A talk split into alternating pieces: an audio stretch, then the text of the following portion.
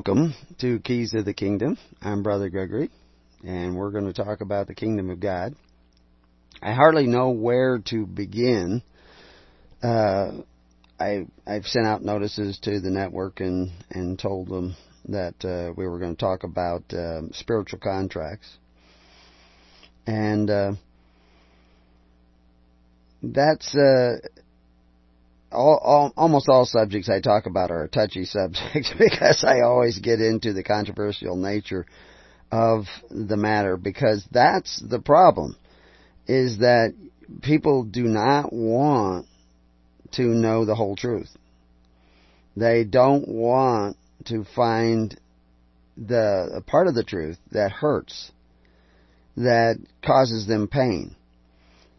Uh, because that part of the truth is the is the reason they fled the garden. It's uh, the the reason Adam and Eve left the garden. God drove them out with the truth. They were hiding in the garden from the fact that they had done wrong. They had acted foolishly. They had been stupid. They had gone the wrong way. They were naked. They did not have the answer themselves. And they were hiding from that fact. And when God caught them, they blamed it on God. It's not my fault. The woman you gave me gave me the fruit to eat. Tempted me to eat of the tree of the knowledge of good and evil. Now, that's a whole that's a whole series in itself. What exactly how she did that? I mean, they don't really tell you. They just give you a few lines and words and stuff like that, trying to make a long story short. And most people miss it. But that's where you're at right now. You don't want to know the truth. Now, you may want to know some of the truth, but you do you want to know the whole truth and provide for it? Uh, according to the great words of that prophet uh, and statesman, Paul Revere, who did get lost that night. he did get lost. He didn't actually warn them that the British are coming because he got lost. Somebody else did most of that. But Paul Revere's name fit into the rhyme, so he gets the fame. And he did try. He did show up, and he and he did try to spread the message. They didn't rely on one guy on horseback. But today people rely on one man. They think, "Oh, I'll get this president in, I'll get that president in and things will change." Well, things will change, but that is not the moving force. Uh, the, the moving force is the people. So there's there's a lot of things uh, that are wrong in society today, that are going wrong in society today, that are uh, causing society to uh, uh, take some wrong, major wrong turns, in and have been for quite some time. And I, I sent out a post. I, I called Divide. It was a, a, page that I created called Divide, and it had a lot of statistics in it about uh, uh, the black communities and Black Lives Matter, and has a little poster there, Clone Lives Matter, because to say Black Lives Matter is clearly a racist statement. Anybody who's going around promoting that, and, and actually they get upset if you say lives matter. They don't. They don't want to just say lives matter. It's black lives matter. Well, that's racist. That's putting somebody's life ahead of somebody else's. Because the truth is, lives matter.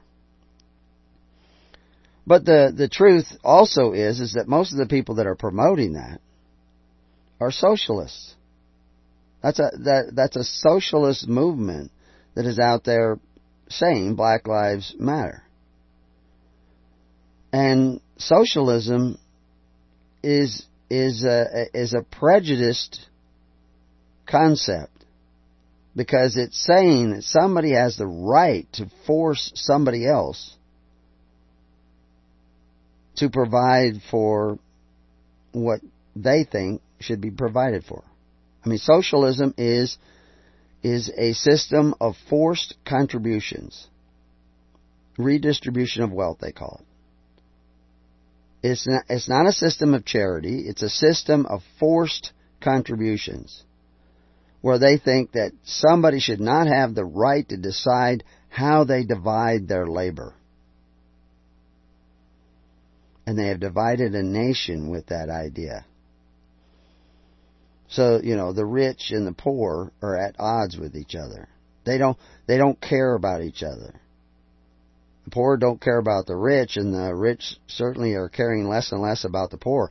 Used to be in America, we were the most philanthropic nation in the world, and, and some of the seeds to that are still there, but people don't know how to give.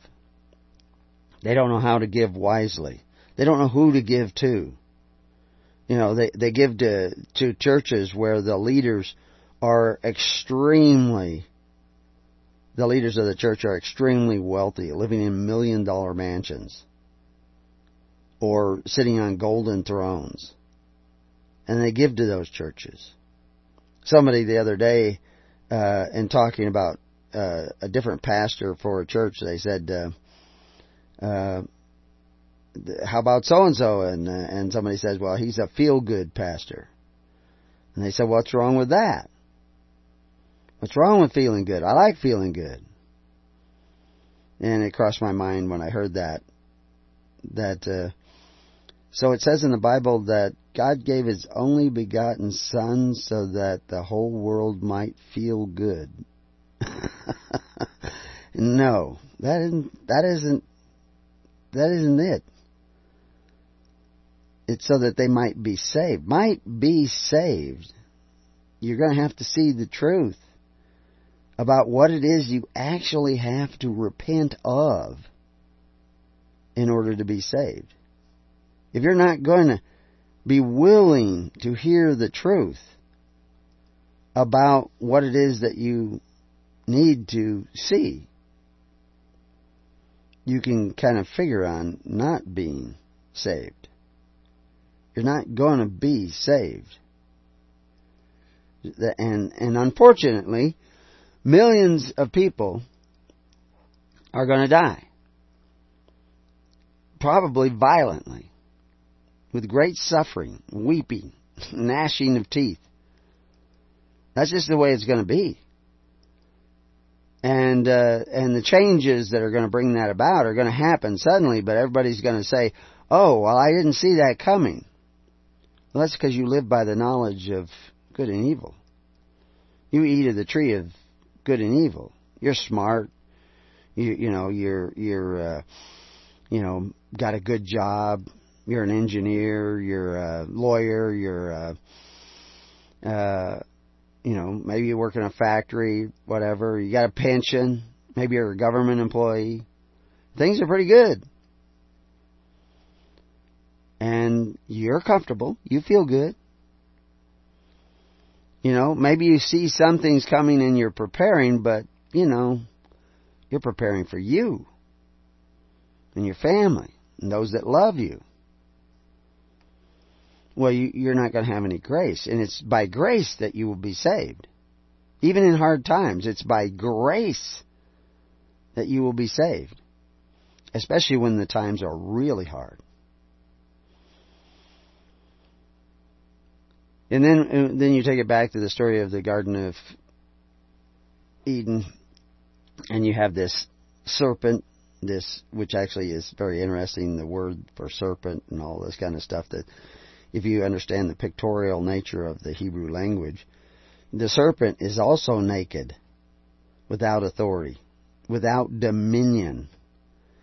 And he is trying to seduce mankind away from his dominion so that man will come out of favor with God and God will not be there to protect man. That's his plot. That's his plan. Because he wants the planet. He wants dominion over this planet. And if you're gone, he's got it. By default. This is what's at stake here, right now. In this realm. He wants dominion in this realm. In all realms. And he gets it pretty regular. And that's why you see all hell breaking loose in many parts of the world. And and there's seemingly very little that you can do about it. And many of you are trying to do something about it and preparing and and uh, but it's you you have no idea how bad things can get with such a weak society. I mean, you see Europe being invaded by an army of immigrants migrating across the land, coming in by the thousands, tens of thousands. Crime rates are skyrocketing. Norway, the uh, hundreds of percentage points in in in crime. They they did deport everybody who had a criminal record that were these immigrants, but a lot of them are coming back in anyway. But crime went down 800% when they did that. D- just deporting uh, the criminal immigrants, you know, immigrants that have gotten into criminal problems where, where they have been caught doing something or whatever, by deporting them, the, the crime rate just plummeted. Now, does that mean all immigrants and all these refugees are criminals? Obviously not. But there's a criminal element there that's coming in. Why? Why were the countries like Germany and everything opening their borders to all these? Uh, was it compassion? Is the government really that compassionate? Well, they need them. They've needed them for years. They've been taking them in by the tens of thousands, even millions, you know, uh, for for years. Why? Birth rates too low in Europe to sustain it. They cannot sustain their social welfare systems with a 1.3 birth rate or even lower birth rate. You can't do it. The workers aren't coming up. You're not going to be able to expand your economy. You need workers. It's not a matter of not being willing to do the work. It's a matter of the fact they ain't there to do the work. If you, I mean, with a 1.3 birth rate, how how is your society going to grow to the point of taking care of the the elderly of your society? It's just not going to happen. It's just math. So they need to bring in immigrants because the birth rate is low. Why? Why can't they have babies in Germany? Germans used to have big families. They don't anymore. Why? Socialism. You don't need a big family. No, there's no need for a big family in your mind. Because you, and, and it costs money and it's a lot of trouble and mo- both husband and wife are working in your prosperous economy. You've liberated your wife. She doesn't have to be in the home. She has to go to work. You know, like uh, one politician talking about, I didn't want to sit home and bake cookies. Is that what a mother is? A cookie baker? We have this distorted view, and, and the, these people say this, and you don't even notice. It's crazy. It's insane. It was probably the most important job you could get was a homemaker you had the responsibility of raising the next generation. You were the primary caregiver of the family. And somehow that became a demeaning job. You know, beneath you. Are you kidding? It's insane. Where do these ideas come from? Well, they the, the socialism is a breeding ground for such ideas. And if you send your kids to public school, you're a socialist. You believe that it's okay to force your neighbor at threat of taking away his home, his castle, if he does not pay for your child's education. That's, you believe that. That's why you send your kids to public education. You believe that that is good. And then so once that's good, then it's also good to have force your neighbor to take care of your parents. You know, Social Security. And And then there's health care. And that's okay too, because it's the same thing. You can't see it. That this is spitting in the face of Christ. When you do this, you've turned your back on Christianity, real Christianity, not the not the fake stuff that you see down at the local church where you go to feel good. You know, and then then you have all the self-righteous people who aren't a part of that church. They got their own church, and what are they going to do? They're going to put all kinds of, you know, uh, trappings on their religion. Oh, you got to got to wear this clothes because you know thousands of years ago they they wore this clothes like a prayer shawl or you know or, or or you know you have to dress this way you have to have to have your hair that way you know the whole idea of you know braiding the hair and everything uh braiding the beard trimming the corners of the beard all had to do with separating yourself out from the rest of society so that you would be different better than them. It was division. It's it's it, it's satanic. You know, we got our calendar. We got our way. We we read the Bible and figured it out that we should do it this way. And those people over there, they do it that way. You know, calendars? Calendars are for people who don't know what time it is. If you're living by the Holy Spirit, you don't need no stinking calendar. You don't even need it. But you probably do need a calendar, and so you should get together with other people of the Spirit of Christ.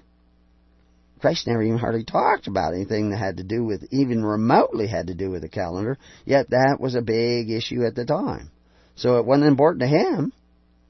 He knew what time it was. He knew when he was going to have to do this, that, or the other thing. So if these things are even slightly important to you, you are being seduced by the dark side. What is important? How do you how do you find salvation? It's not an intellectual journey. You are going to have to go into your mind and see things that are in your mind. But it's not an intellectual journey, it's a spiritual journey.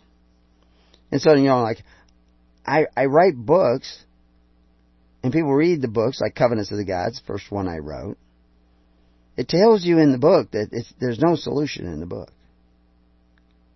We're just talking about evidence of the problem. And the evidence is that you have gone back into bondage worse than that of Egypt. You're aborting your children just like they did in Egypt. Because of economic constraints, just like they did in Egypt. You're weak as a society. And you're getting weaker and weaker. And your government is beginning to fail you. It's cutting off your benefits. Or not increasing, you know, no cost of living increase this year. Well, wait till you have runaway inflation and they're, and they're three years behind on that. Where all your money is going for food. Or, or you can wait till there isn't any food to even buy in the stores. And they're rationing food. And you can't have a ration stamp to get food in any store anywhere unless you have a social security number. Because you gotta have the number to get food. Gasoline.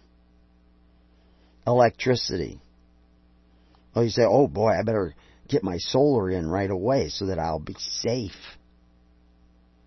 When there's no electricity and you're the only one on the block with solar, Guess who's coming to your house?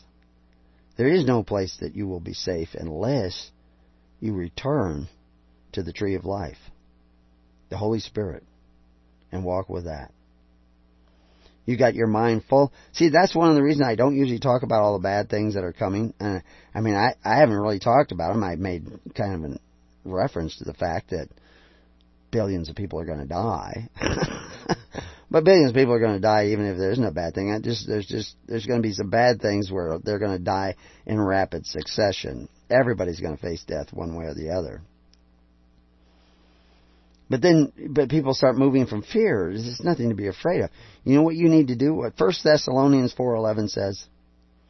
and that ye study to be quiet. Fear is doesn't quite. I, I remember uh, seeing. I've been in lots of situations where there's panic and pandemonium and and you know fires and and all kinds of different things that have happened over the years. Uh, and uh, and and people get all worked up and they're excited and they're running around screaming. I get calmer and calmer in those situations. You know, I mean, it's just like I just get relaxed in those situations. And sometimes I'll move real fast and everything, but I'm actually very calm, very focused, very centered. And it's just the way I'm built. I don't know. This is the way I've been. I remember watching a video, uh, had family members, uh, uh, distant family members, uh, that were on the highway and a truck caught on fire and it was pulling a trailer full of, uh, horses and there's this billowing black smoke coming out from underneath the hood and everything, and uh, and they they weren't going to drive the car, so the truck was parked there, and people were going to the back uh, to try to let out the uh, horses uh, out of the trailer in case the fire spread to the trailer. Somebody was thinking. Other people were uh, calling. There was a fire truck that came by. It was a state rig, uh, and they couldn't get their pump started, and they they couldn't put out the fire and people were screaming and running and yelling run and people were running down the road. There was one guy that was he was like a half mile like occasionally the video camera would pan over to the guy and he was you know quarter mile away and then it would go back to the fire and then it would pan back down the road and now he's a half a mile away and then they pan back. I mean he was like he was becoming a dot on the horizon. He just kept running. I don't know if he thought there was a nuclear bomb in that truck, but he was getting out of there. And uh, you could hear the panic in people's voices and everything. And, and an old guy came by with a dilapidated tow truck. He came out of Paisley. And, uh, I mean, this is like 50s truck. And he gets out and he's kind of limping very casually in these overalls and he just kind of walks over with a fire extinguisher and steps in front of the truck with the hood up. And there's this billowing black smoke, and he lifts up his fire extinguisher, and poof, fire goes out. He stands there just casually looking at it. All of a sudden, flames pop up again, and it starts to. And he pulls the extinguisher up, poof, goes out again. Mm-hmm. I think he did it about three times. And then he just slowly, after he watched it a lot, walked back and got put his fire extinguisher away and pulled his truck around to tow everybody back in. He was so calm, so in control, and everybody else was running around in panic. It's just a little fire. It's just amazing. State was absolutely useless, huge, tens of thousands of dollars, probably fifty thousand dollar truck, couldn't do a thing. One old guy saved the day. Who's going to save your day? We're going to talk about how to save your day when we come back to Keys of the Kingdom.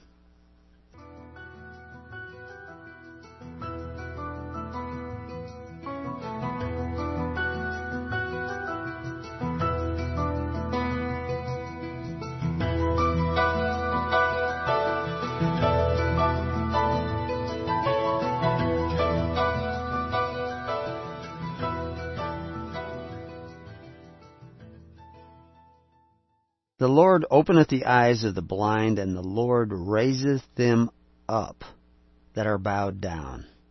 The Lord loveth the righteous. This is Psalms 146 8. God's love opens your eyes. It takes the scales off your eyes. But in order to receive God's love, you must be willing to see. But if you think you see already, then Christ talks about you will be made blind. This is part of the teachings that Christ gave us. Jesus said, For judgment I am come into this world that they which see not might see, and they which see might be made blind. Well, he's talking about those who think they already know. And so what we're doing in these series is trying to show you what Christ was trying to help people see. And Peter would say the same thing, that through covetousness, that you would be made merchandise. You would curse your children. You, you would go back and become entangled in the elements of the world. That is the cause. When we talk about contracts in the world and of the world, we're simply talking about systems and agreements where you can actually see the evidence of the fact that you're already in agreement with ideas like one purse, like eating at the table of kings, uh, benefactors who exercise authority. And they're not really benefactors, they only give you what they take away from others. These are the fathers of the earth. These are the terminologies, and we show you the history. We show you how this applied back then. We show you how it applied throughout the ages. We show you how it applied in our t- times today. But it is absolutely essential that you change what you are in agreement with. That's repentance. You're in agreement with the idea that it's okay to covet. It's okay to desire what belongs to your neighbor for your personal benefit. And it's okay not to forgive. Christ's love will open your eyes, but it also will be like hot coals upon the head of those who do not want to see. They will hate it. If Christ is in you, if you're coming in the name of Christ, you need to be coming with a desire to serve, to forgive, to be a righteous individual. That is your desire. And you need to act. Not just say, Lord, Lord, but actually become a doer of that word. And then His love can bless you. His grace. If you only love those who love you, if you only love those who eh, help you, care about you, that are close to you, what grace have you? This is what it says. I want you to keep that in mind. Do not get carried away with contracts and jurisdictions and laws, etc. Keep in mind that this is about coming into agreement with Christ and join the network. Find other people seeking the kingdom of God and His righteousness, that daily ministration based on faith, hope, and charity in the perfect law of liberty. A government that does not exercise authority but exercises love and charity and hope. And until then, peace on your house, and may God be with you.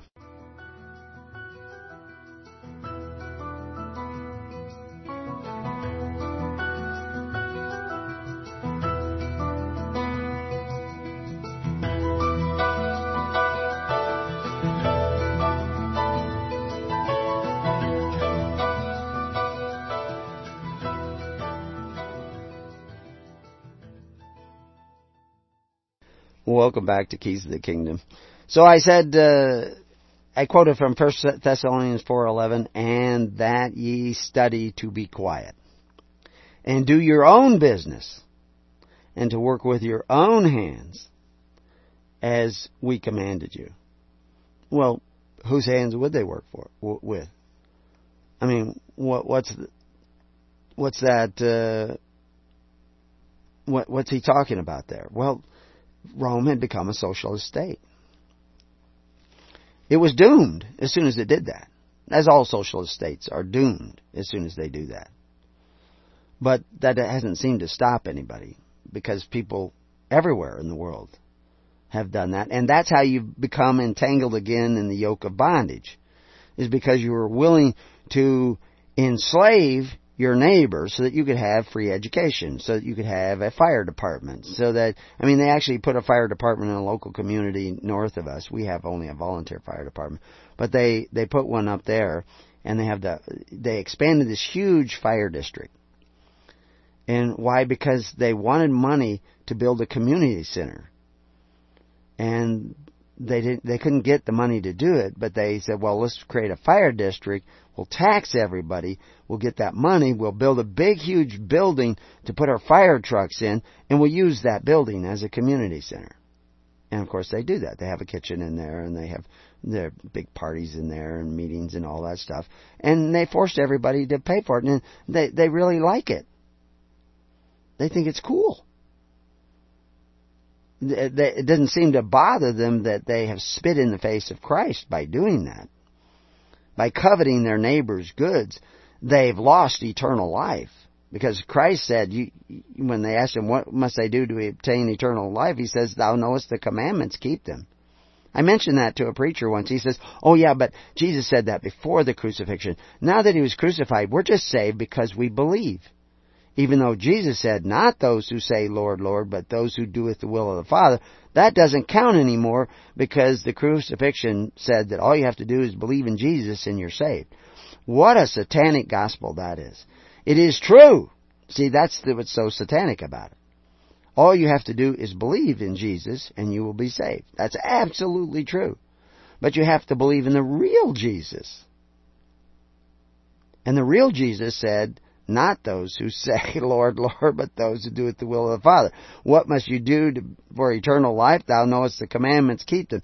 If you're not keeping the commandments, that's evidence you don't believe in Jesus. So if you think it's okay to force your neighbor to pay for your fire station, you don't believe in Jesus.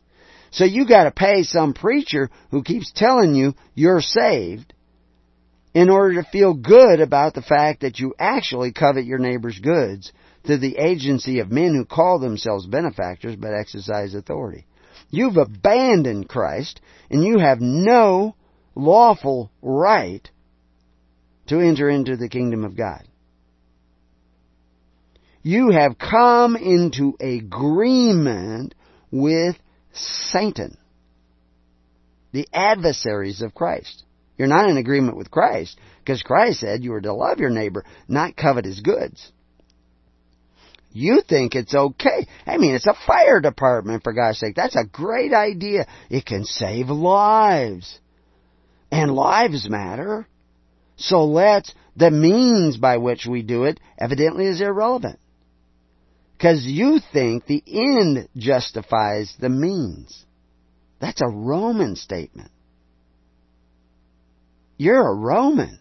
You're not a Christian. You war against Christ.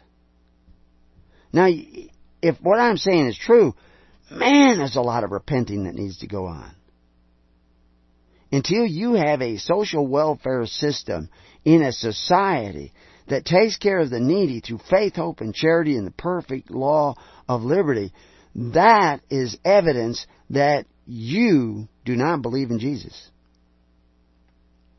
You don't believe in Moses because that's what Moses was doing. You probably don't believe in Abraham because that's what he was doing. That's why he was leaving Ur. And that's why he left Haran, because those systems destroy the soul. But you can't even go back to such a system unless you take a spiritual journey within and admit, oh my gosh, I have need of repentance. Ezra 7:24. Also, we certify you that touching any of the priests and the Levites and the singers, and by the way, the singers that isn't somebody who reads music. That's somebody else. Just like porters. Porters, that means gatekeeper. The Nethinims, or ministers of this house of God. It shall not be lawful to impose toll, tribute, or custom upon them. That's still the law today. But unfortunately, many of the people that you call priests, ministers, pastors, those, those are the pastors that they refer to in the Bible as brutes. Because see, when they retire, they're going to force their neighbors to pay into an insolvent system so that they can collect a check every month. Because their security is not Christ. Their security is provided to them by men who call themselves benefactors but exercise authority. While the instructions of Christ were it was not to be that way with you. It is that way with them. They've abandoned Christ. Now you, now you know what you have to repent of. But let's let's take this farther because we wanted to talk about social uh, and spiritual contracts. Isaiah 19 or uh, Isaiah 49:24. Let's read that. Shall they pray?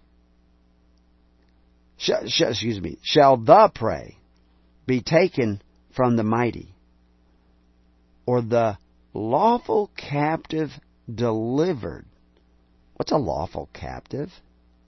Somebody who's been captured by law. The lawful captive. Shall the lawful captive be delivered?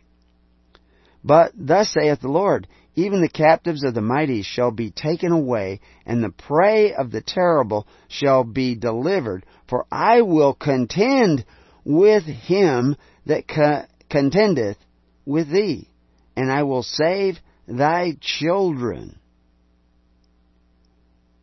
Because see, right now your children are cursed. Uh, Peter told you they would be when you were again entangled in the elements of the world, meaning the the organized systems of men, where you have contracted into those systems to get benefits at the expense of your neighbor, and now you've been re-entangled again in the elements of the world, back in the bondage of Egypt. And that's why I wrote the book, to let you know that's where you're at. But that, knowing that, isn't going to get you out of that. It isn't going to get it so that God will contend for you against those that are your lawful captives. Captivators, that they have lawfully captured you. Because you agreed with them. You're in bondage. Peter said they would make merchandise of you. They would have, in Revelations, they would have a full stock of souls and slaves. And they do. And why are you merchandise? Why are you in bondage? Why are you back in Egypt? Egypt, you only had to pay 20% of what you produced each year to the government. It's worse today. Yeah, I mean, you, you don't have any gold and silver. I mean, some of you have legal title to it, but you don't have lawful title to it. You don't own your land. You don't own yourselves. You don't own your children. They can force vaccinate your children. The reason they can take your guns away is you don't own them. You only have a legal title, and legal title, by definition, right out of Black's Law Dictionary, legal title does not include the beneficial interest. It is not the true owner of the property. If you've been numbered, you don't own anything. You don't own your labor. So therefore, when you work and you earn these supposed notes and buy stuff with them, you don't own it. You don't have the capacity to own anything. You only have legal title, and that's not a true and actual title. That's an apparent title. It appears to be a title, but it carries with it no beneficial interest. That's the definition of it. You don't, it, it, this seems so foreign to people that they think like, what does that have to do with Jesus Christ? He came to set you free, right? Now, the early, when all you hear Paul talking about us and we this and we are that and we are saved by the Lord Jesus Christ, he's not talking about you. He's talking about a vast network of people that were taking care of one another during depressions, during uh, uh, food shortages, during uh, invasion, during during um, tyrannical regimes, they were taking care of one another. They were they he could travel from one end to the other of the Roman Empire and provide for the needy of society because he was one of those priests, Levites, singers, porters, Nethinims, or ministers of the house of God. They were actually taking care of the social welfare in a daily ministration across borders, in local communities, everywhere. Your church doesn't do that. 99% of all the benefits that people receive in your church come from governments who exercise authority completely contrary to what Christ instructed you to do. But you feel good. So destruction is coming to you because you're in contract with these benefactors who exercise authority. They they hold you as a surety. How many quotes? You go to preparingyou.com. Look up the word surety. Just look it up. Look look up we're putting more and more stuff. We had over almost 2 million visitors last year. Have come to the website. But that, that's not going to help you one bit. I, don't care if it's 100 million visitors come to the website. Are you coming together and forming a daily ministration? You're done for. You're going to be annihilated. And God can't defend you because you're the lawful captive of that system. You are a surety for debt. Your children are cursed. Why, why were your children cursed? Because of your covetous practices. That's what it says in the Bible, in the New Testament. Your covetous practices. You desire benefits at the expense of your neighbor. Public school, public health, fire departments, whatever. Social Security for your parents. So you don't have to. You can just put them in a home, and hey, you know they got that Social Security check, and with their pension, you've got your parents taken care of. You can go watch the ball game. You can go have a beer with your buddies. You don't have to worry about your parents. You know, the government will take care of them. You, you, you, you don't have to do aught for your parents. Because you got the Corban of the Pharisees. You've abandoned Christ. You don't believe in Christ. You don't believe in Jesus. You're not saved. You didn't want to hear that?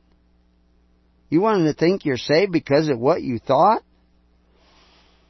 That's, you're up in the tree of knowledge, thinking I'm saved from the flood that's coming. Isaiah 49:24 Shall the prey be taken from the mighty, the lawful captive delivered? But thus saith the Lord, even the captives of the mighty shall be taken away from them and the prey of the terrible shall be delivered from them. For I will contend with him that contendeth with thee, and I will save thy children.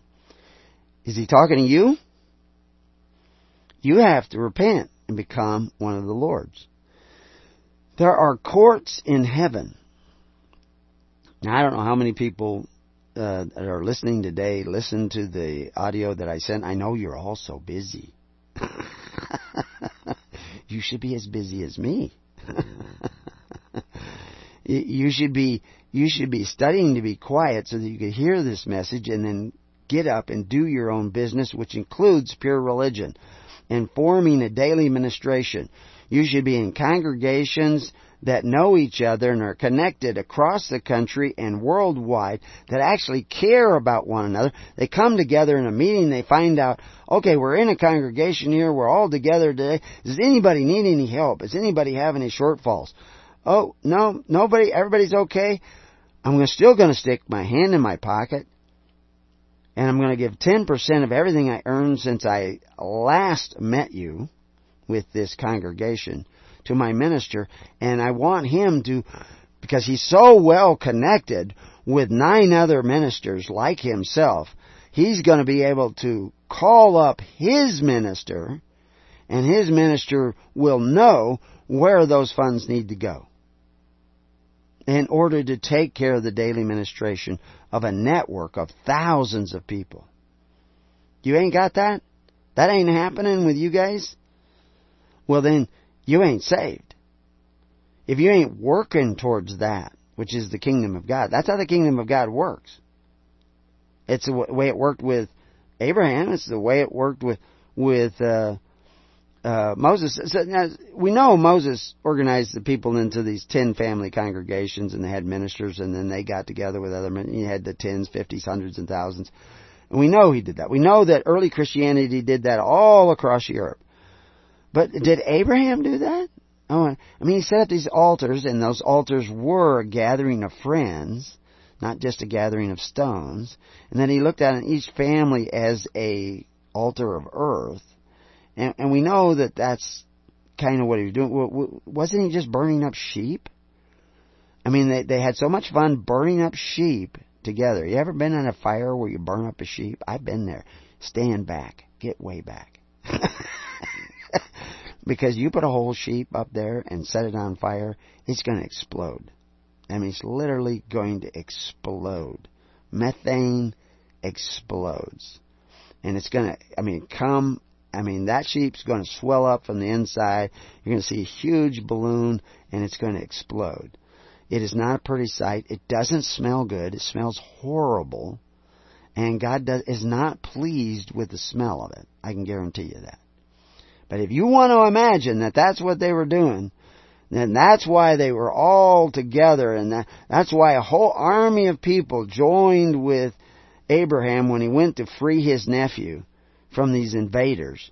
If you want to think that they were all bound together because they had burned up a sheep together on a pile of stones, if you want to think that that's really what Abraham was doing, you go right ahead and do that.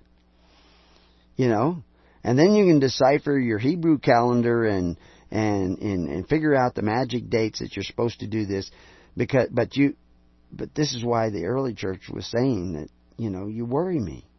You keepers of days. Because you're not moving from the Holy Spirit that Christ came to give us and show us how to get. You're captives by silly women in your imagination. You know, that's what he's talking about. Because you, you want to put everything, organize everything in your, with the knowledge in your head. It isn't about that. I mean, if you could see people that are actually men and women are actually moving from the Holy Spirit that is a formidable power in the universe. And I say in the universe because it's not only going to be a formidable power in the real world, the fleshly world that you live in. It's going to be a formidable, extremely formidable power in the spiritual realms. And you are walking in the spiritual realms right now. You're unaware of them. You don't see them. There are thousands of troops if you go to our page on spiritual contracts, I have two pictures there now. They should be there. I actually didn't check and see the one uploaded. but uh, there should be two pictures there. And, and it, you it's like Michael the Archangel is one of them. It's one of these Julius pictures where he's he's defeating the enemy. That's what they're talking about back there in uh, Isaiah forty nine twenty four. He, he will contend for you in spiritual realms. And literally, armies in the physical realm will turn and flee in fear at the presence of the Holy Spirit. Because their courage comes from dark realms. And it, the dark realms flee, the armies of the world will flee. They will, they will look and at your house and they'll say, we don't need to go in there. Because there's something in there that makes me feel afraid. Because it makes the spirit in them afraid. You, this, this army that's coming into Europe and Sweden and Norway and Germany that is, is just walking into houses and, and walking into stores and taking what they want and, and it's not all refugees because there are some really good refugees that should be your ally. And you can't tell the difference. And I can tell you the guys that are going to be vetting these guys, they can't tell the difference. They do not have eyes that can see who is the good soul and who is bringing in darkness. They can't tell. They don't have eyes to see. You probably don't have eyes to see either. You haven't repented yet. Ezekiel 18:5 But if a man be just and do that which is lawful and right and hath not eaten upon the mountains neither hath lifted up his eyes to the idols of the house of Israel neither hath defiled his neighbor's wife neither hath come near to a, a menstruating woman. Okay do you even know what they're talking about there? You know, we talked earlier in the show about all the wives now have to go to work because they're not homemakers anymore. I wondered why I was bringing that up. Here's the reason. because they're not doing their job. They're out there in the world working, you know, to make parts and be secretaries and and run big companies and all this noble, noble stuff. And somebody else is taking care of their kids. Somebody else is raising their children.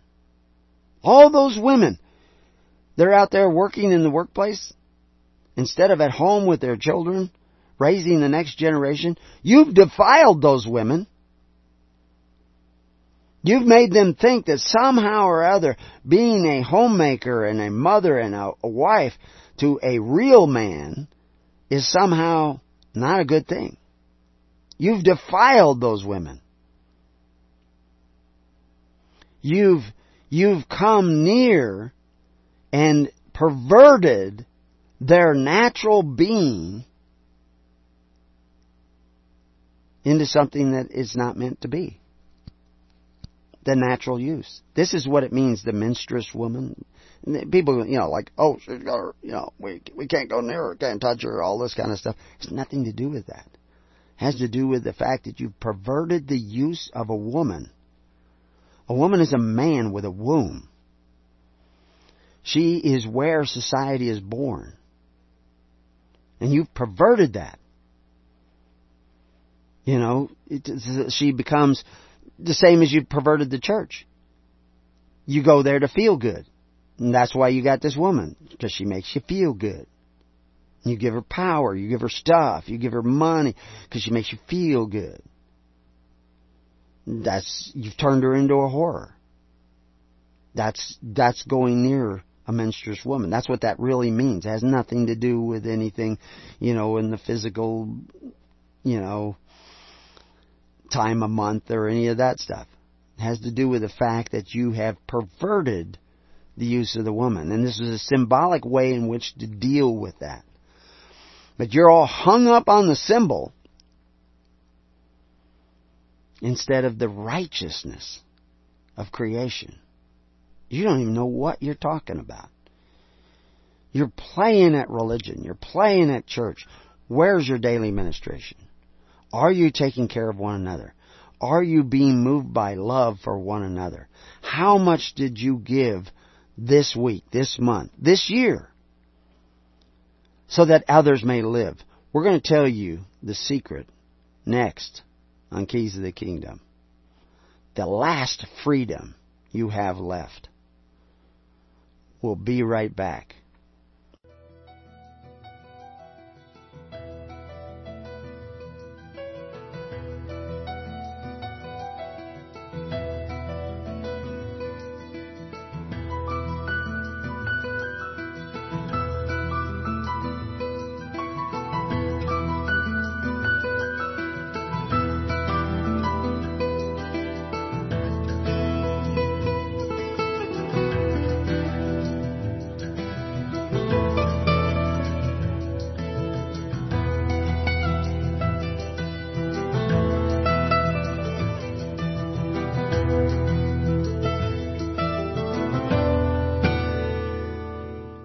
Been listening to The Keys of the Kingdom with Brother Gregory of His Holy Church. For more information on the educational ministry provided by His Holy Church and Brother Gregory, including services, counseling, lectures, books, and other audio materials, please write to His Church at Summer Lake, Box 10, Summer Lake, Oregon 97640. You can also find us on the web at www.hisholychurch.net.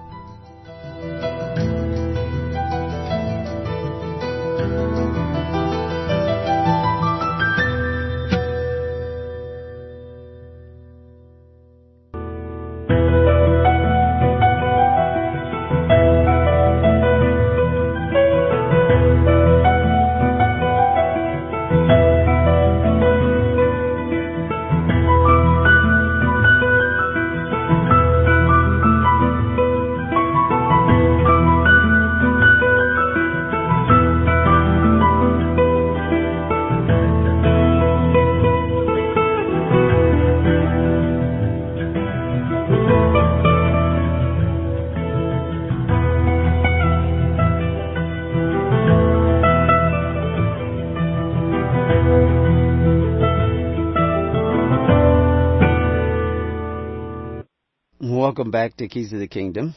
I'm Brother Gregory, and uh, we're talking about your last freedom of choice, the the last one left, because you you have no more. I mean, you're in worse bondage than you ever were in in past history.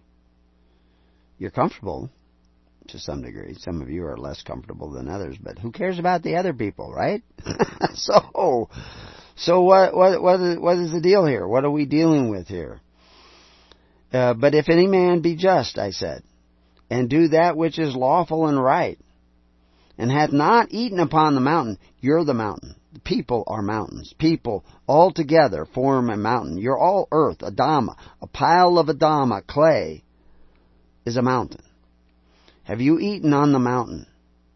Have you taken the benefits of the benefactors who exercise authority by taking away from your neighbor? You've eaten on the mountain. You have lifted up your eyes to idols, men, things that men constructed.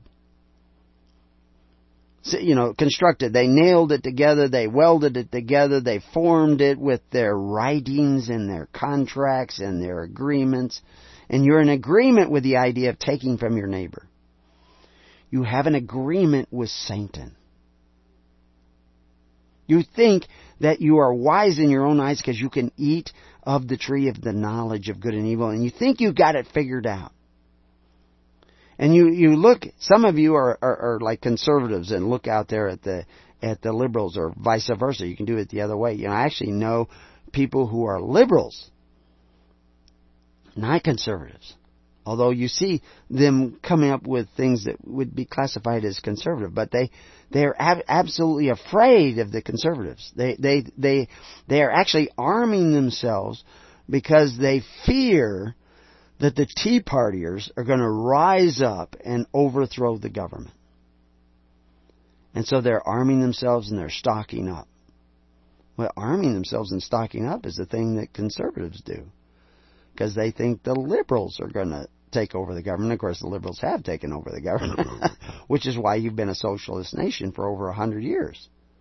Everybody's worried about socialism coming. They don't realize it's already here.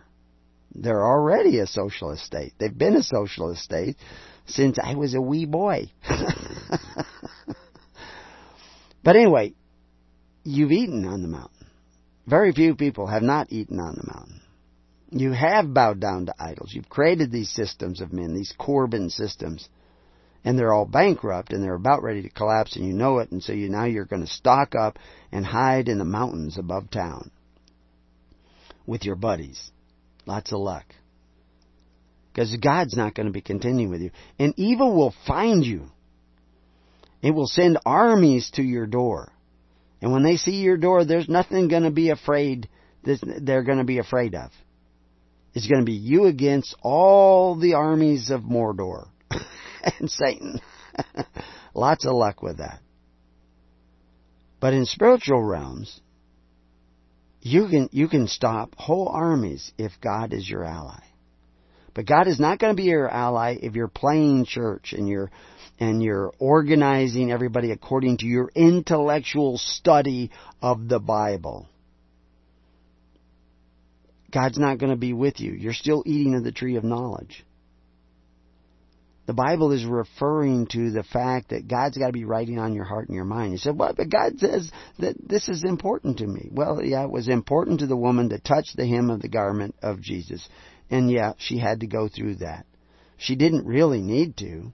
The Roman centurion knew that he doesn't, I don't have to touch him. He doesn't have to come to my house.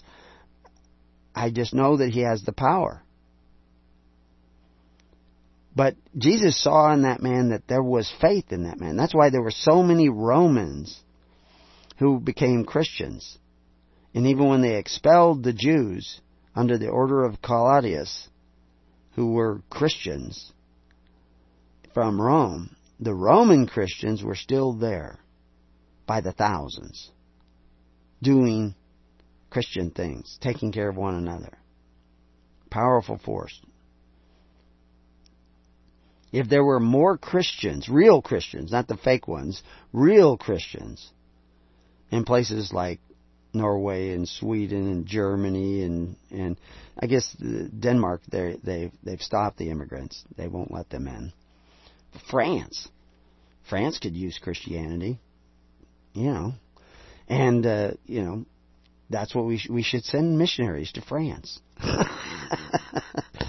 you know, because that's these these countries can actually do something if they actually became Christian, but they're not. But anyway, Ezekiel 18:9, ye yet say ye, why doth not the son bear the iniquity of the father?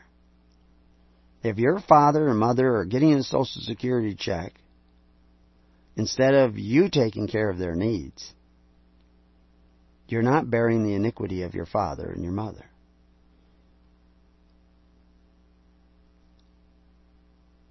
And but you're going to bear the iniquity of your father and your mother in, in another sense, because this is actually talking about both ways. Your fathers have eaten sour grapes and turned your teeth on edge. In other words, they've borrowed money against the future and cursed you with debt, which is why through covetous practices you would curse your children. Same thing. All those things are talking about the same thing. But there's a spiritual reality here you should be lifting up the burdens of your fathers. And then God will lift the burden of your father's iniquity off of you. This is, this is the choices that you have. You have to lay down your time, your effort, your, your ability to take care of your, your father and your mother, to take care of the needy uh, in your community, to take care of people far away, in a system of faith, hope, and charity. You have to be giving. You know why you give tithing? It's not so that I can live in a multi-million dollar mansion in Texas. I already been to Texas. or California or or take vacations or or what have you. You need to give because you need to lay down your life for somebody else. I've told this story a lot of times. Somebody I was in Texas happened to be in uh, maybe that's why I remember it. I was in Texas, and a, a minister came with a bunch of the people from his congregation and all this stuff. I won't say much more about him, so you won't know who he is or anything. But anyway, in the course of I'm talking there, and I've been going for for days, hours, going from one place to another, traveling around, and uh, uh, he handed me a twenty dollar bill in front of everybody. Just he took it out and handed it across to me. I want to help you with your ministry because of what you're saying. And, and I, I, I wasn't used to people giving me, me uh, anything. I, I was doing this all because God sent me, and I never looked to receive anything for myself. And, and handed it to me, and I, I had studied to be quiet go back to that original statement I made in the last show. Where do you remember where that was? Do you remember? First Thessalonians four eleven. I had studied to be quiet, and I went to my quiet place. I knew how to get there, and I looked at the twenty, and I knew where it had to go. I mean, it was just like water running through a channel. I mean, it just like it, like if I was holding the bill, it was like pulling me. Uh, and I got up, walked across the room real quick, I lifted up the cookie jar and put it under the cookie jar. And then I went back and sat down and began to talk. And he says, Well, wait a minute. No, I gave that money to you. And I said, Yeah. I had no idea. I, you know, I'm not thinking about what I'm going to say. I said, and God said, put it there. Because God told me to put it under the cookie jar. I mean, I, I didn't even know there was a cookie jar there until I, I picked it up and slid it underneath because God told me to do that. I wasn't in the room with him when he told me. I was sitting there, but I was in the quiet place. And he led me to do that. And that's what you're going to need in the days to come. You're going to need that where God's going to say, you know, go here, go there, stop, don't take another step. Put the brakes on. I mean, literally, you'll be driving along, following the traffic, and God will say, slam on the brakes. You won't hear a voice. He will just You will just know, and you'll slam on the brakes, and you'll save everybody in the car. Because if you hadn't slammed on your brakes, you'd have been dead. That's, that's literally what will happen when you stop eating of the tree of knowledge, stop trying to create some sort of religious ritual that we have to do this and this and this and this and this, and start doing what Christ said. And you'll know you're doing what Christ said because you will be lifting up your, your parents. you will be taking care of one another.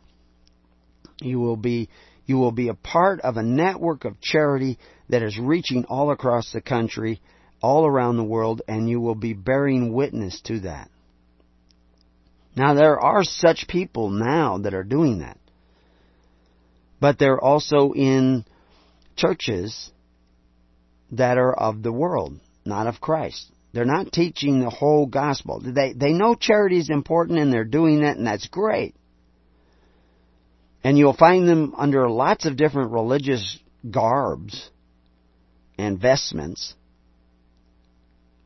But can you see into their hearts and into their souls? Are you seeing in spiritual realms? Are they are they the priests of this church or that church or uh, the, the participants in this church? Or are they priests of the house of God? This is important to understand what you're looking at and how it works. He says, when the sons hath done that which is lawful and right. In other words, stop coveting their neighbor's goods. Stop borrowing against the future to provide for the needy of their society, and they're actually doing the work with their own hands. Because they are keeping all my statutes. That's what he says, and hath kept all my statutes. Now, a lot of you intellectuals are going to start thinking, oh well, we, his statute, we got to do this, and we got to do this, and we got to wear the prayer shawl, and we got to we got to take the Sabbath off, and we can't walk more than you know, obeying my statutes, all are obeyed. All the statutes of God are obeyed if you actually love your neighbor as yourself. And you love the righteousness of God. Those two things. Those two commandments, you will automatically obey all the statutes. And I'll show you that that's what Christ was teaching before we're done. and hath kept all my statutes, and hath done them, he shall surely live. This is, you're going to live if you do all those. And Christ told you how to do all those. And the early church was doing them. You're not doing them. But the early church was. He goes on to say, The soul that sinneth, it shall die if you're trying to save yourself rather than save others, and I'm not talking about saving your buddies, I mean saving others, others, all the others, the whole mountain, you're going to die. That's it. You're going to die. You do not have enough stuff in your survival kit to survive. You will die. Evil will be drawn to you, and they will kill you. And when you're shooting it out with them, you remember you heard this from me. Unless, of course, you want to repent. You have that choice. This, this is your choice now. Are you going to actually start doing what Christ said, or are you going to keep trying to save yourself? But now there's that that's that's a couple there's some out there right now that are having that problem. There are some out there later that are going to you know, when I deliver these messages and they record them, those messages are going to go out to somebody in the future, but it's actually going straight to your ears into your heart. Because the guy I serve, time don't matter. he, and he's telling me to tell you this. And I'm talking about you, yeah, you. that you need to stop trying to save your life and start saving other people's lives. That's what you need to, or you're going to die. That's it. The son shall not bear the iniquity of his fathers. Your fathers have eaten sour grapes and turned our teeth on edge. You will not, he, God will contend for you. Even though you are merchandise, you are taken as a lawful captive. It isn't because they committed fraud, it's because you coveted your neighbor's goods that you're in bondage. Stop thinking they've committed fraud. You have committed fraud because you said you were a Christian. Or maybe you said you were a Jew, a Messianic Jew, and you're not. Because where is your daily ministration? You don't have it. Where's your tens, hundreds, and thousands? You don't have it. Early church had it. Israel had it. You don't have it. You got your little group of Messianic Jews, your buddies, your little congregation who you're going to look to for support emotionally, financially, physically. You're not thinking kingdom. Kingdom, you're casting your bread upon the waters. So it says, The son shall not bear the iniquity of his fathers. You, they've eaten sour grapes, but I'm going to save you from that. Neither shall your fathers bear the iniquity of the sons. And there's going to be a lot of that. The righteousness of the righteous shall be upon him, and the wickedness of the wicked shall be upon him. Okay? God's going to work that out. But if the wicked will turn from all his sin that he hath committed, and keep all my statutes, which means love thy neighbor as thyself, and love righteousness, start attending to those weightier matters, and do that which is lawful and right, again, tending to those weightier matters that Christ mentioned, he shall surely live. He shall not die. And the way you do that is in the tens, hundreds, and thousands. You gather together with the intention of casting your bread upon the waters and helping one another and looking for ministers who are fearless in the face of the fearful, who are willing to lay down their life, their time, their energy to bring you in connection, not just with your little buddy group, but with tens, hundreds, and thousands. All this transgression that he hath committed, they shall not be mentioned unto him. In his righteousness that he hath done, he shall live. Have I any pleasure at all in the wicked should die? Saith the Lord God, and not that he should return from his ways and live? That's verse 23, Ezekiel 18, 23. You go read that. God sent His only begotten Son so that the wicked might live, but they have to repent. You're the wicked. Your system is wicked. You take from one another. You take a bite out of one another. Every extra benefit you want comes from biting your neighbor. That's wicked. That's antichrist. But if you will turn from your wicked ways, it's going to mean a little fasting. You're going to have to take care of your kids yourself. You're going to have to take care of your parents, yourself. You're going to have to, you know, it all depends. In other words, you're going to have to change their depends. you're going to have to do for your family. But you also, at the same time, you have to do for your neighbor's family and your neighbor's neighbor and your neighbor's neighbor's neighbor and your neighbor's neighbor's neighbor because you have to care about somebody in Florida as much as you care about somebody in Washington. And you have to care about somebody in Southern California as much as you care about somebody in Maine. And you have to care about somebody in Australia as much as you care about somebody in Sweden. As much. Because the person you care about the least is the measure of the love in your heart. You have no more love in your heart than the person you care about the least. So you got to love your enemy. And then you can tell them the truth. And they will hate you. but you will have power in that. Ezekiel 18:27. Again, when the wicked man turneth away from his wickedness that he hath committed and doeth that which is lawful and right, he shall save his soul alive.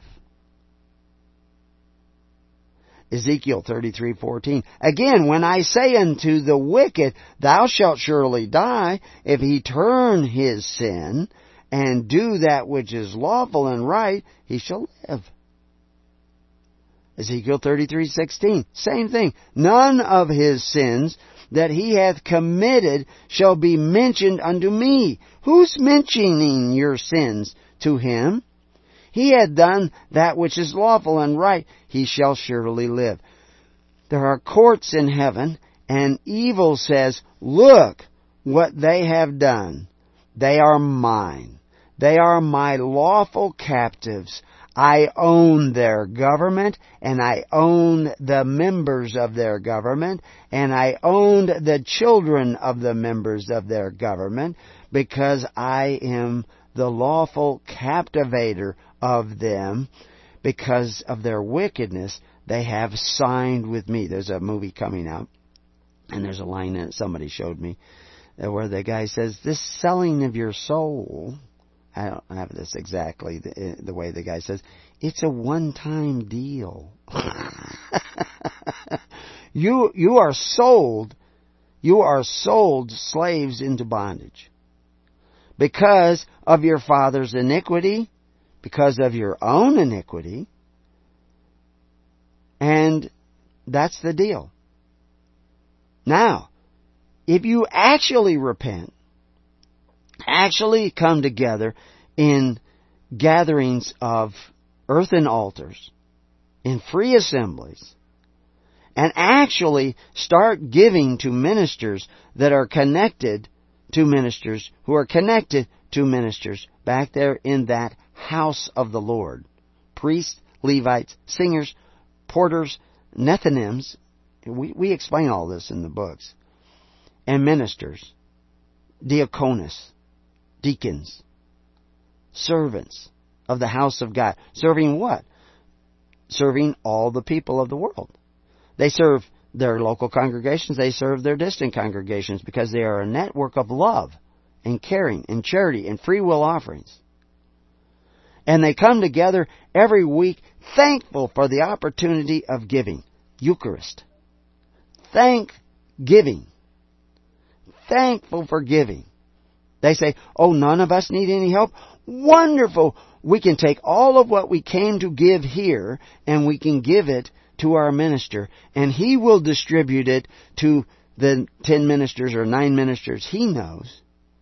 And he, he doesn't have to call them all. He can call his minister, and his ministers will say what's going on here. And his minister may say, hey, you know, I'm in a gathering with nine other ministers, and I don't know of any of my ministers that need help, but one of the ministers that I am in congregation with, he knows. That minister says they had a fire. Three homes were burned up. They had somebody who was gored by a bull. Uh, they, they have they, they know somebody whose uh, nephew overdosed on drugs administered by an ambulance operator. Uh, but but but but his uncle, his brother is not in our congregation. We can still pay their bill. Maybe they will begin to see and repent, and and come the ways of Christ. But if you just go around saying, you guys are all in bondage, you guys are all doing this wrong, you guys, your church isn't, isn't the church of, established by Christ, you guys aren't separate, you guys have corporations, you guys have LLCs, you guys are enmeshed in this bondage, but I'm not in that bondage, I am separate. If that's all you're going to tell them, what makes you not a worker of iniquity? Because the only choice you have today is to lay down your life for others. Not squander your life, not give up your life, not bury your life in the backyard in the form of silver and gold. The only thing you have is to lay down your life for others as an example of righteousness, tending to the weightier matters. You are not dividing people, oh, they're not a part of our church, so they can't have communion with us. You need to repent. The Holy Spirit is not leading you in such ways. Ezekiel 33:19, Ezekiel 33:16. Uh, but if the wicked turn from his wickedness and do that which is lawful and right, he shall live thereby. He shall surely live. This goes on and on. Save his soul alive. You know, what is your soul? You know, where does your soul sit? According to Moses, it's in the blood. Your soul is your corporeal and incorporeal hereditaments of personality. in other words, your rights. But most of your rights you don't have access to because you're a lawful captive of the world. Because you've eaten from the mountain. And your fathers have eaten from the mountain. And you're in bondage because of what they did and because of what you did. And there's nothing you can do about it except repent and seek the ways of God, which is to take care of one another, even the stranger in your midst, even giving drink to your enemy. That's Old Testament. You're supposed to give drink to your enemy. But I tell you that when you do this, you will have an adversary at the courts of God. If you do not do this, God will listen to the devil who says, "Hey, look, they've eaten on the mountain. They've uh, they haven't kept the Sabbath. They've borrowed against the future. They have cursed their children with debt. They have uh, swallowed the Corban of the Pharisees.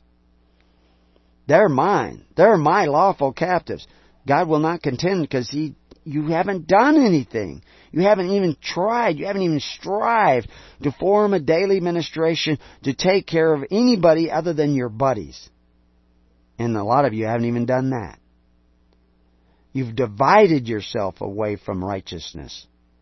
And you need to repent and return. So now we're going to talk New Testament next. So be right back. And we'll tell you what you missed.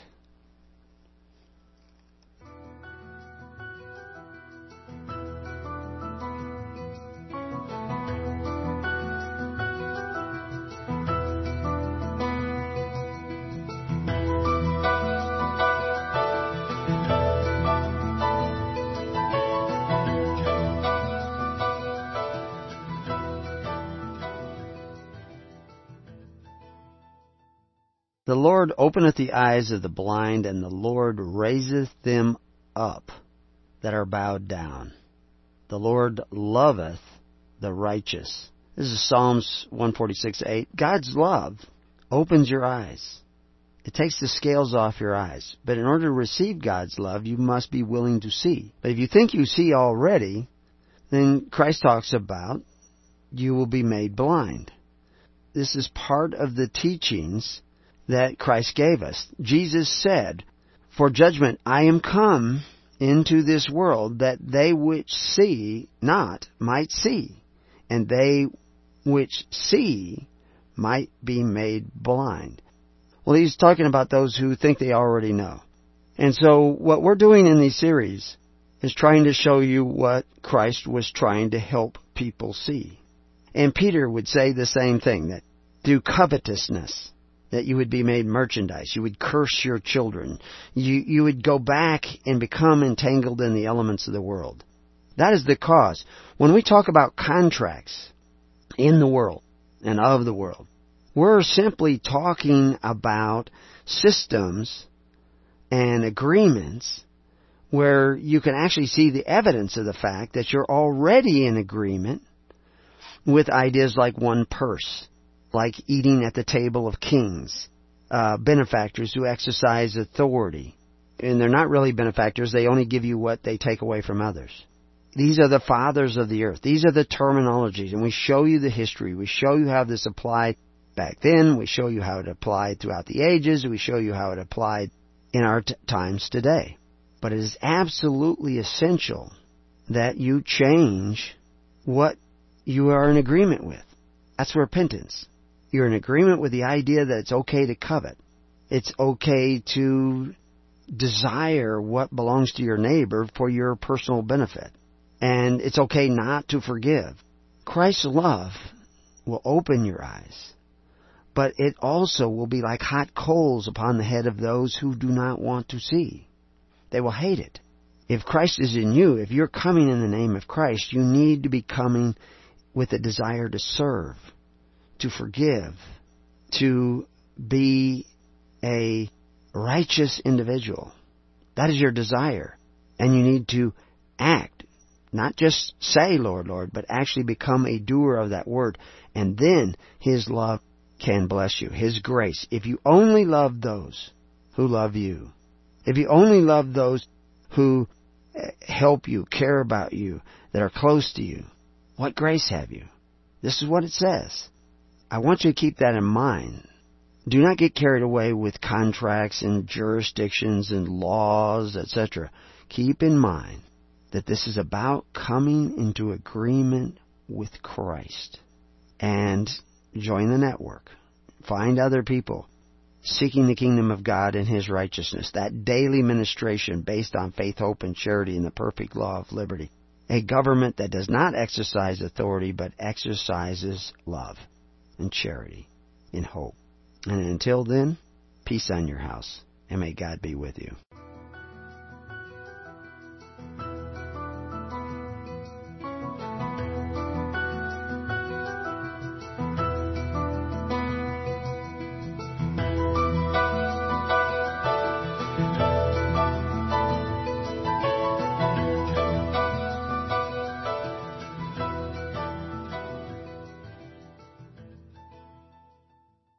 So anyway, this uh, this series I'm going to add to the Covenants of the Gods series because the Covenants of the Gods is about the contracts of the gods, and of course it it talks and it fluctuates back and forth, and this is one of the problems with the book. Uh, but it's meant to be that way because it actually it uses quotes and it, it uses uh, even poetry at times because you often read that with one part of your brain, and then it also gives you facts and information, you know, the technicalities of a legal system, which you often read with the other part of your brain, the other half of your brain. And I'm constantly jumping back and forth between the two so that you're jumping back and forth between those two different sides of your brain. You know, past, going past the dula oblongata. I didn't say it right and the pituitary gland and all these other things that New Agers are all trying to figure out, and you don't have to do any of that if you actually repent and start loving one another.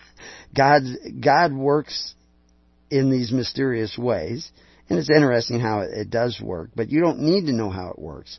It's like when you throw a baseball from left field to home base or maybe to center field, and then they throw it onto the pitcher, and then he throws it to home base. Depends on how good your arm. But when you throw that, there are huge amounts of calculus and trigonometry involved in figuring out how to throw that ball. But there's guys who just do all that and they don't even know math.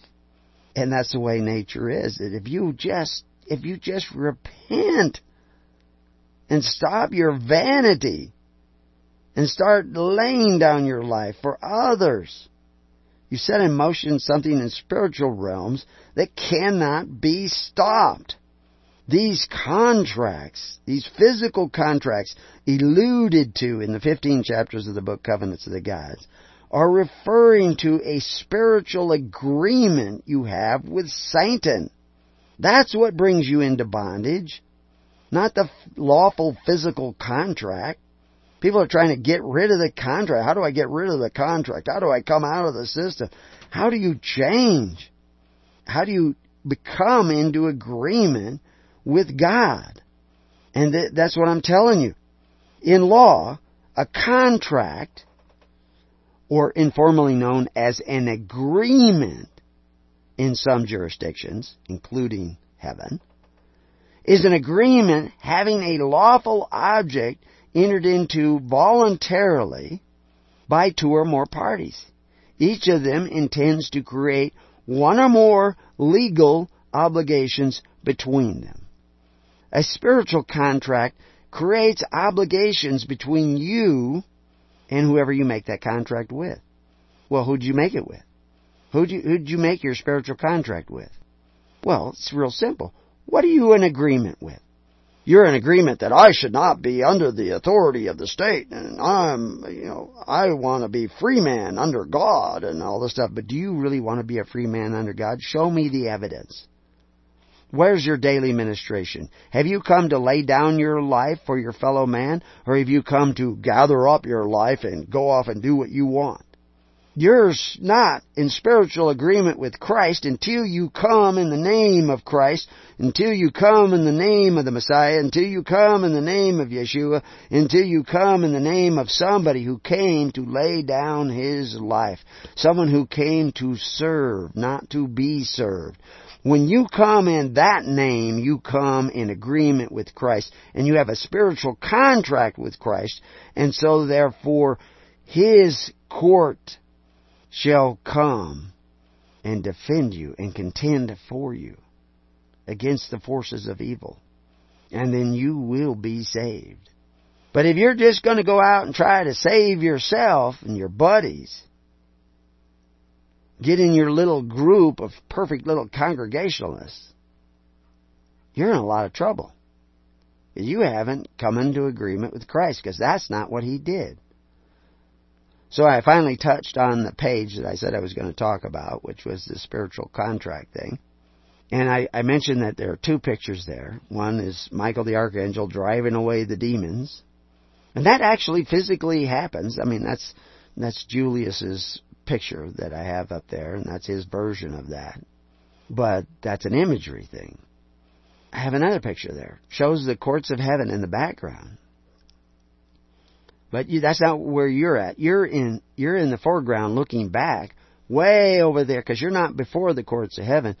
You see the four horsemen of the apocalypse coming towards you, and stomping and killing everything in their wake. If you will not face the truth about yourself before the courts of heaven, you will be at the mercy of the armies of the wicked who are by their very nature not merciful. Evil does not want you to see your error. As many as I love, I also rebuke. The face of your sin is before you. You have created systems where men who call themselves benefactors force your neighbor to contribute to your welfare, for to the welfare of your parents, to the welfare of your children, to the welfare of your insurance policy because uh, they they want to see you have a fire department at the expense of your neighbor. See, the whole world is following after a spirit of unrighteousness. It's not based on voluntarism. It's not based on free will offerings. It's not based on charity. It's not based on love. I mean, when you were buying all that survival equipment, was this based on love or fear? When you were stashing that gold and silver and and and and getting your house fixed up for you and your family and maybe a few friends was that out of love of your enemy? Was, that the, was that the love of Christ? Now it's not wrong to prepare. I'm talking about what spirit is is moving you you have one choice to lay down your life for your fellow man. You do it now or you will do it later. You do it willingly or you will do it unwillingly. Not much of a choice. but all the difference in the world. If you you cannot enter into the kingdom of heaven unless you do it by choice by you start attending to the daily ministration, to the weightier matters of law, judgment, mercy, and faith. You, you, God will not contend for you. And, but you have to repent of your wicked ways. Matthew 20:15 Is it not lawful for me to do what I will with mine own? You are lawful captives. And evil may do with you what it wills. unless you repent and come in the name of Christ. And then He will contend for you. You must come into agreement with Christ. Christ was not keeping the Sabbath in the ways that the Pharisees were keeping the Sabbath. That's very important to understand that. Behold, thy disciples do that which is not lawful to do upon the Sabbath day. Matthew 12:2. Matthew 12:4, Jesus talks about David eating the showbread. And was was that lawful for him to eat? Neither for them which were with him, but only for the priests. We have our David, and he shall eat the showbread. We talked about this yesterday. But we have a need for many Davids, and they may come. And we will show you how this works legally and lawfully. But you have to repent. there is so much I would like to share with you, but I cannot do it until you begin to walk in the ways of Christ. Until you gather in congregations that come to serve. Till you come together in free assemblies where each of you have come to lay down your life for others, not only for those who love you, but those who are distant, those who are far away, those who are even your enemies. When you walk in that spirit, the lame shall walk, the blind shall see, the dead shall rise. But if you want to stay there in the tree of knowledge, pretending you've got this figured out, or you're trying to figure it out, or, you know, if I do this little ritual and I do that little ritual and I follow these little things, you're fooling yourself. Matthew 12:12 Wherefore it is lawful to do well on the Sabbath days. Here I am rebuking you. I am telling you the truth. It's the Sabbath, at least according to some calendars. This is a lot of work. You know, I, I was what I, I went to bed at two, and I was awake at five forty-four. and actually, I hear, I think my wife just went out and got firewood because I'm in here talking to you, trying to tell you what is the way of Christ. But are you going to listen? Are you going to repent? Are you going to do things different? Are you actually going to come together with a repentant heart, crying in the Lord's bosom, so that He can say, Is it not lawful for me to do what I will with mine own, with that who is in agreement with me? See, as right now, you're in agreement with the devil. And he has a right to do with you what he wants. And He's doing it. And you're crying out, but God can't hear you till you hear God. You have to repent. Real repentance. People that you believe in Jesus. You gotta believe in the real Jesus. You know, and that's why they come up and they try to trick them with all this other stuff, and we can go through all that kind of stuff. You know, like Matthew twenty two seventeen, where eh, they come and they say, "What thou thinkest, is it lawful to give to tribute unto Caesar or not? Well, of course, he says, whose, whose, whose name is on this? Whose picture is on this coin? And of course, you know, we can explain those coins were, had his picture on them because they belonged to Caesar. He loaned them into circulation and he wanted them back in the form of taxation and tribute and, and, you know, it, when he built a harbor. He paid the workers with his coin. And then if you want to use the harbor, you have to pay for the use of the harbor. Pay the toll. And you, you want to buy goods in his marketplace. You're going to have to pay for the privilege of doing business in his marketplace. And that's how he gets the coins back. And there was a premium for those coins. Now, eventually, he took all the silver and gold out of the Roman coin, and they they turned them into iron, and they eventually turned them into clay. It's very hard to find the clay ones, but because uh, I mean nobody kept them because they were worthless. I mean, it's going to be easier to find a Federal Reserve note once everybody figures out that they're worthless. I mean, they tell you. Now, this is interesting. The devil tells you. He says on their website, Federal Reserve website, that these notes have no value. they tell you that. They say have no value. but you keep using them as if they did. And go ahead and use them because that's what they want. Give a man what he wants. He asks of you $20, give him 20 Federal Reserve notes because that's what he wants. He doesn't, I've done this in stores where I laid down a silver dollar. You know, well, I actually, I said, we, we, do you, they say, you know, it costs you $50 for whatever I was buying. And I said, do you, you want dollars or would you take a note? and of course, they say, well, no, we can't take a note uh, you gotta have to pay. And they're thinking like, oh my goodness, I've already rung this up. I'm gonna have to void this out, and they're going, their heads going there because that's their religion. And I says, you, then you won't take this? And they hold up a hundred dollar bill, and they say, oh no, we take that. and so I said, oh, okay, I thought maybe you wanted a real dollar, and I lay out some silver dollars.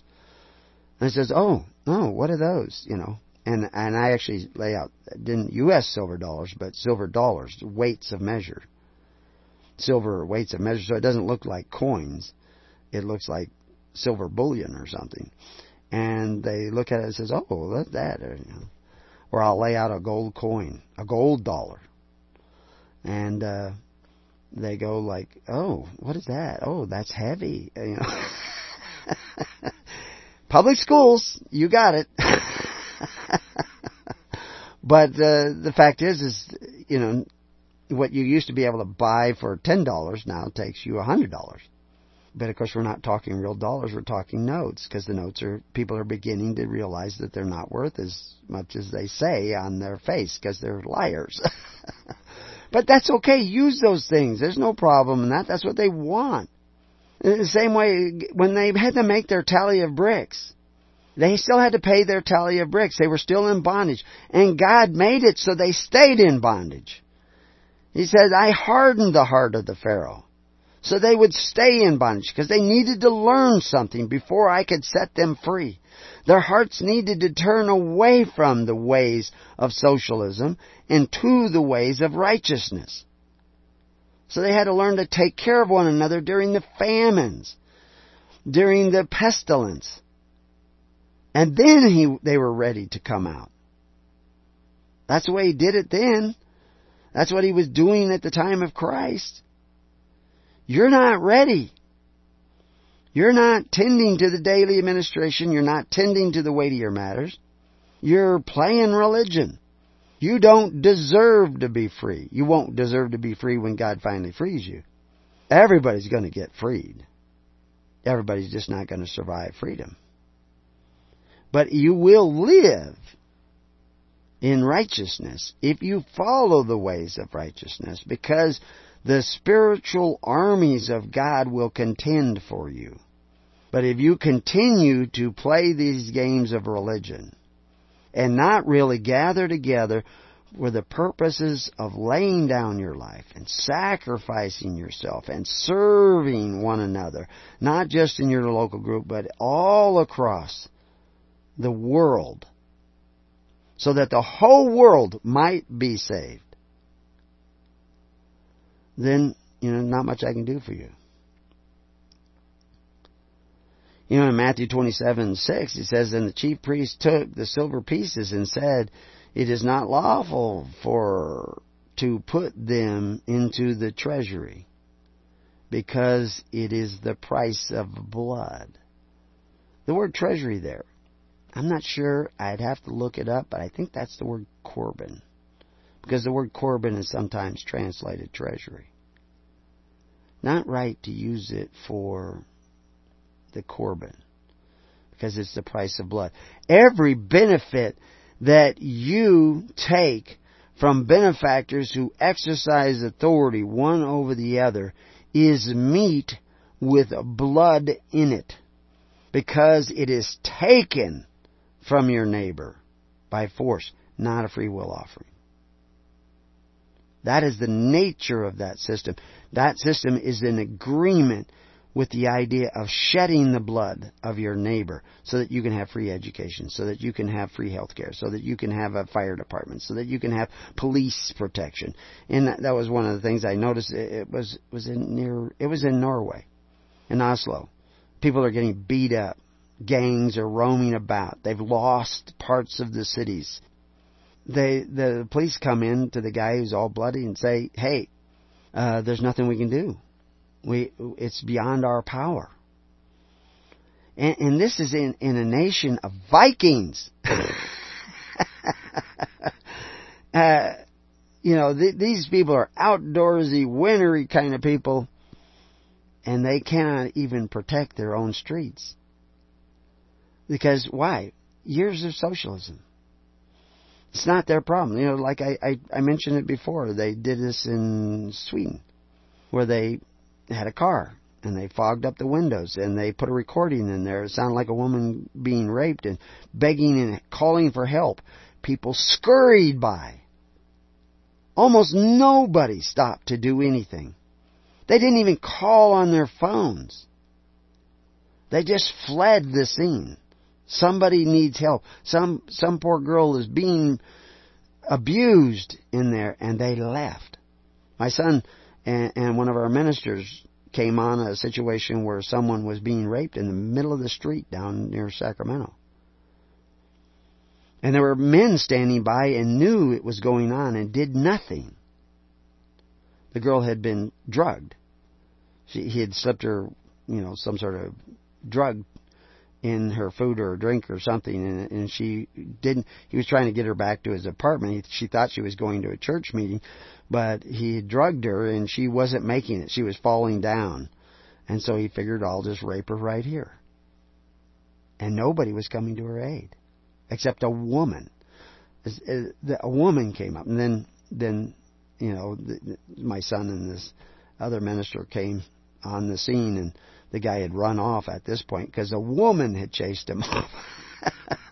somebody with character, somebody, you know, and I, I told them they need to follow up on that because that that's that's signs of the Holy Spirit. The presence of a woman who was sober, not falling down from being drugged, frightened this guy off. I, I could tell you stories we don't have time where somebody with character just came upon the scene and somebody who had total control and power in this scene. You know, total control over people. Nobody would question him. Nobody would challenge him. There were no Davids on the scene. And a guy just walked up, not even knowing what's going on, just stood there and said, What's that? What is this? And they scream and flee where a guy just shows up on a scene and holds up a gun, and the the guy who's murdering everybody in the mall runs down the hallway and shoots himself. You think it's because that guy had a gun? You know, the the gun had played its part, but why did that guy have the gun? Why did he forget and leave it on? He knew he was going to gun free zone. He actually used to work there. But he forgot. Why did he forget? Because God said you don't need to remember where the gun. but it was the Holy Spirit that scared the hell in that man. And he suddenly became afraid. I mean, he had, he had all kinds of weapons. And the guy who, who had the gun and pointed at him, a pistol, was concerned he might hit somebody else. There you see it. Kingdom tracks. He's worried about somebody else. He's risking his life. He's facing somebody who clearly has him out armed.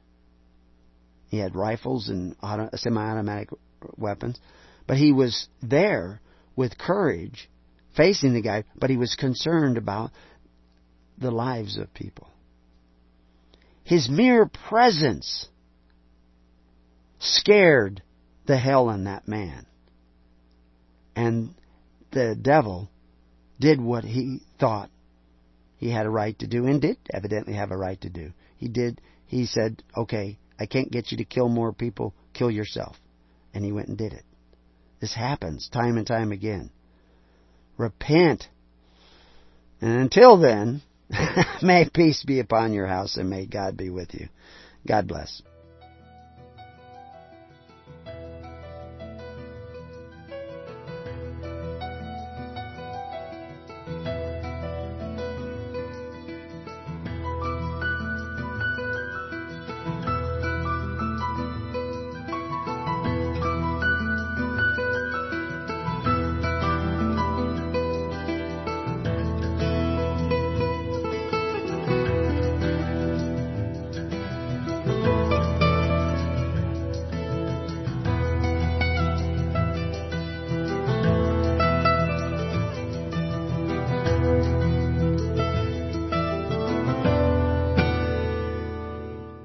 Been listening to The Keys of the Kingdom with Brother Gregory of His Holy Church.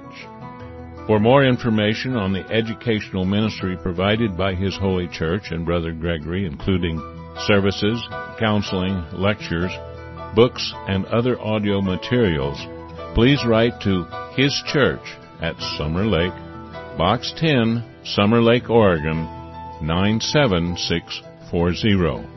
You can also find us on the web at www.hisholychurch.net.